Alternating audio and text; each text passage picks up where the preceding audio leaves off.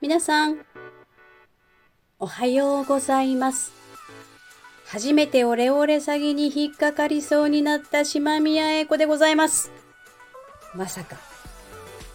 まさかですよ。区役所の保険課ですというね、女性の声を信じてしまったんですよ。保険料を払いすぎてるので、お返ししたいので、口座番号を教えてほしいっていうね、電話が来ました。で、いや、もう本当に危うく、なんかね、スッと教える寸前のところで、ちょっとなんですけど、北海道の人じゃないようなイントネーションを感じたんですよね。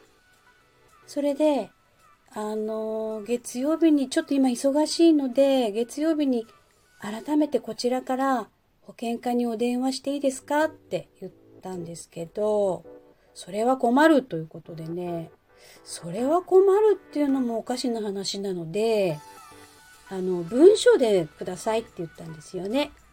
送ってくださいって。そしたら切られました。やばいですよね、これね。森山直太朗さんいるじゃないですか。森山直太朗さんがお母さんの森山良子さんに、俺って電話したんですって。そしたらね、ガチャンって切られたっていうね、話を思い出しました。ほんと皆さん、あの手この手できますよ。気をつけてください。でもね、おばあちゃんにとかおじいちゃんに来るんじゃないの？こういう電話って。おばあちゃんなの私。いや、ちょっとそっちがショックですよね。音楽熱奏はハートカンパニーの制作でお届けしています。ハートカンパニーは音楽のプロデュース会社です。音楽制作、コンテンツ制作などをしています。私は楽曲制作や新ユニット、スドミヤとして参加させていただいています。というわけで、前回1回、えー、私の1回目、そして今日2回目なんですけれども、ありがたいことにコメントをいただいていましてですね、前回のあの不思議な話、あれに対して、えー、まず、ケスの家さんっていう、ケスの家さんでいいのかな？から、えー、初回からとても面白かったです。スピナー妹からシリウス人は海からパワーをもらう芸術文化に強いタイプであると聞いたことがあります。そこの話がまさかの着地をしてそうきたかと膝を打ちました。来週も楽しみにしていますというコメントいただいています。ありがとうございます。はい。シリウス人っていうのはえー、海からパワーをもらう芸術文化に強いタイプなんですね。そうなのか。まあ、あの、ね、何星人とか何星人がいるのか詳しくは知りませんけど、えー、じゃあ音楽をやってる人はシリウス人が多いということでしょうかね。ね、ちょっと詳しく調べてみようかなと思いました。ありがとうございます。そして、あこさんと読むんでしょうか？13回の話を聞いて、丹波哲郎の大霊会を思い出しました。大霊会ググったら、こちらは7段階らしいです。現世は7段のうち4番目とのこと。まあまあまあ、全く別の話ですな。これからもますます出会いや発展がありそうですね。音楽熱奏も始まったし、しっとりん？しっとり会だったし、まだまだ島宮さんの本性、かっこ知らんけど、が出てなさそうなので、今後も楽しみにしています。ということでね、ありがとうございます。えーと、実はね、この、あの、丹波哲郎さんの7段階っていう話、えー、まんざら嘘でもないんじゃないんでしょうかね。っていう、えー、実は話に続きがあるんですよ。私のその前回のね、話に。えー、これはね、また、なんか、機会があったら話しますね。どんどんね、えー、変な展開になっていくので、え、ちょっとその辺は、今回はえ、お休みして、え、おきたいと思います。あとね、うんと、しっとり会だったって書いてくださってるんですけど、話し方がね、しっとりしてるかもしれませんね、私ね。はい。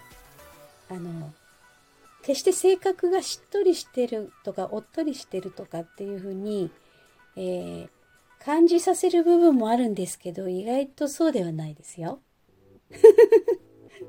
はい。あの、まあ、あの、本性はね、まだまだお見せできませんので、はい、徐々に、あの、開いていくと思いますので、はい、楽しみに、あこさん、待っててください。そして、今日はですね、何を話そうかなって思ったんですけど、私実は非常に健康オタクでして、えー、健康のためなら死んでもいいみたいなね、ちょっと矛盾してますけど、今日はね、タイトル、同類相補のお話です。同類相補っていうのはね、似た形、色のものを用いて、似た形、色のものを補うという考え方なんです。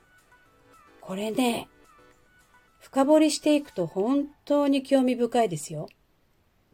例えば、脳と、脳ってに、あの、脳みそね。脳みそとくるみって似てるじゃないですか。で、くるみって頭が良くなるって昔言われてたんですよ、食べると。でね、くるみってね、ポリフェノールとかリノレン酸が多いんですよ。で、認知症予防になるってね、ちゃんと書かれてるんです。だからやっぱり似たものを食べるっていうのはいいのかもしれませんよ。まだまだあるんですけれども、えっ、ー、と、腎臓。腎臓っていうのは、空豆みたいな形をしてるんですよね。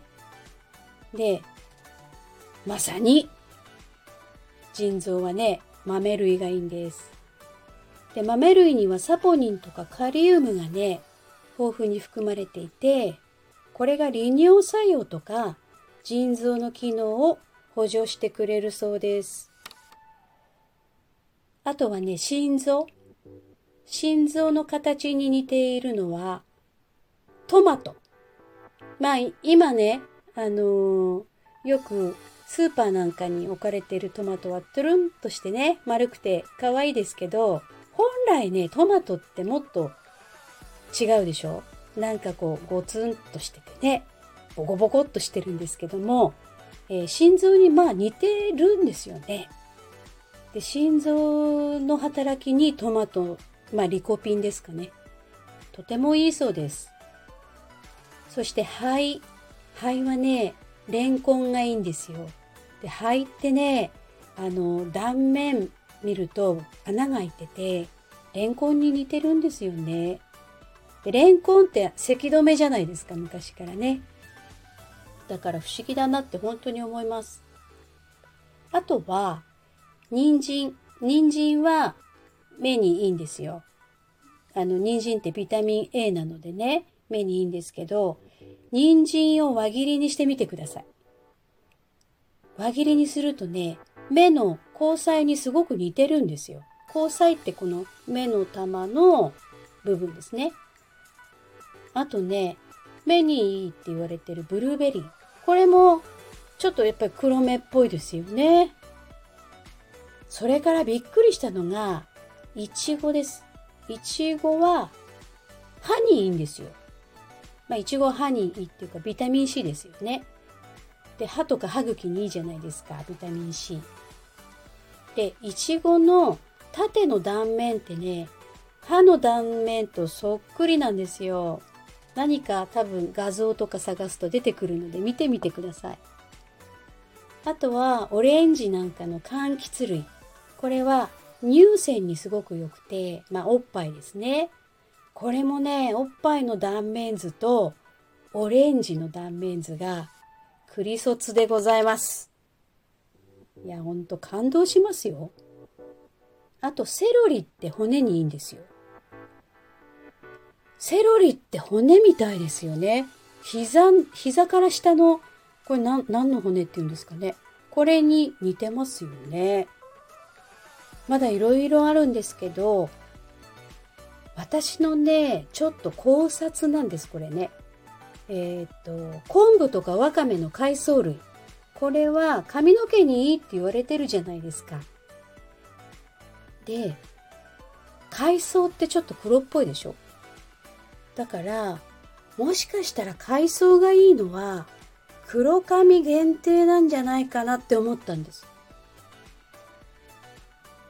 金髪とかね、赤い髪にいいなら、金色の海藻があってもいいわけですよ。まあ、な、ないですけどね。で、後で分かったんですけど、欧米人って海藻を分解する腸内細菌がね、十分にないんですって。多分、海藻をね、食べるっていう文化とか習慣ってなかったんだと思うんですけど、つまり、昆布とかわかめのようなね、ああいう黒っぽいというか、茶色っぽいっていうか、ああいう髪の色を持つ人種には、海藻はとても良いということなんじゃないかな。どうでしょうね。この流れで言うと、合ってるような気もするんですけれども、まあこんな具合に自然ってね、本当にちゃんとね、教えてくれてたんだなって思います。基本的にはやっぱり、異色同源ですね。この辺りはね、女性の方がちょっと意識が高い気がします。食べ物に関してはね。男性っていうのはもうあの、肉米油酒みたいな感じじゃないですかまあ、それもね、いいんですけど、食べるものでね、体も心も作られてるんですよ、実は。心も作られてるんですよ。やっぱりちょっと意識していくとね、いいんじゃないかなって思っています。さてさて、9月9日、9月10日、音楽熱奏フェス。もうご予約されましたか？一般販売は6月17日の朝9時からです。えー、先着にて販売開始になります。取り扱いはチケットペイのみです。皆さんぜひ会いに来てくださいね。そして今週、私はライブが2本あります。6月16日金曜日、これは札幌のエルマンゴさんでなんですが、島宮栄光企画50の恵みライブ2023。50、50の恵みっていうやつですね。えーあれとは関係ないですが、えー、50、50歳以下の人は出れませんというね、変なライブです。去年第1回目をやって、ご好評だったので、今年も2回目やることになりました。はい、もう結構パンパンになって、えー、チケット、えー、売れております。ありがたいことです。はい。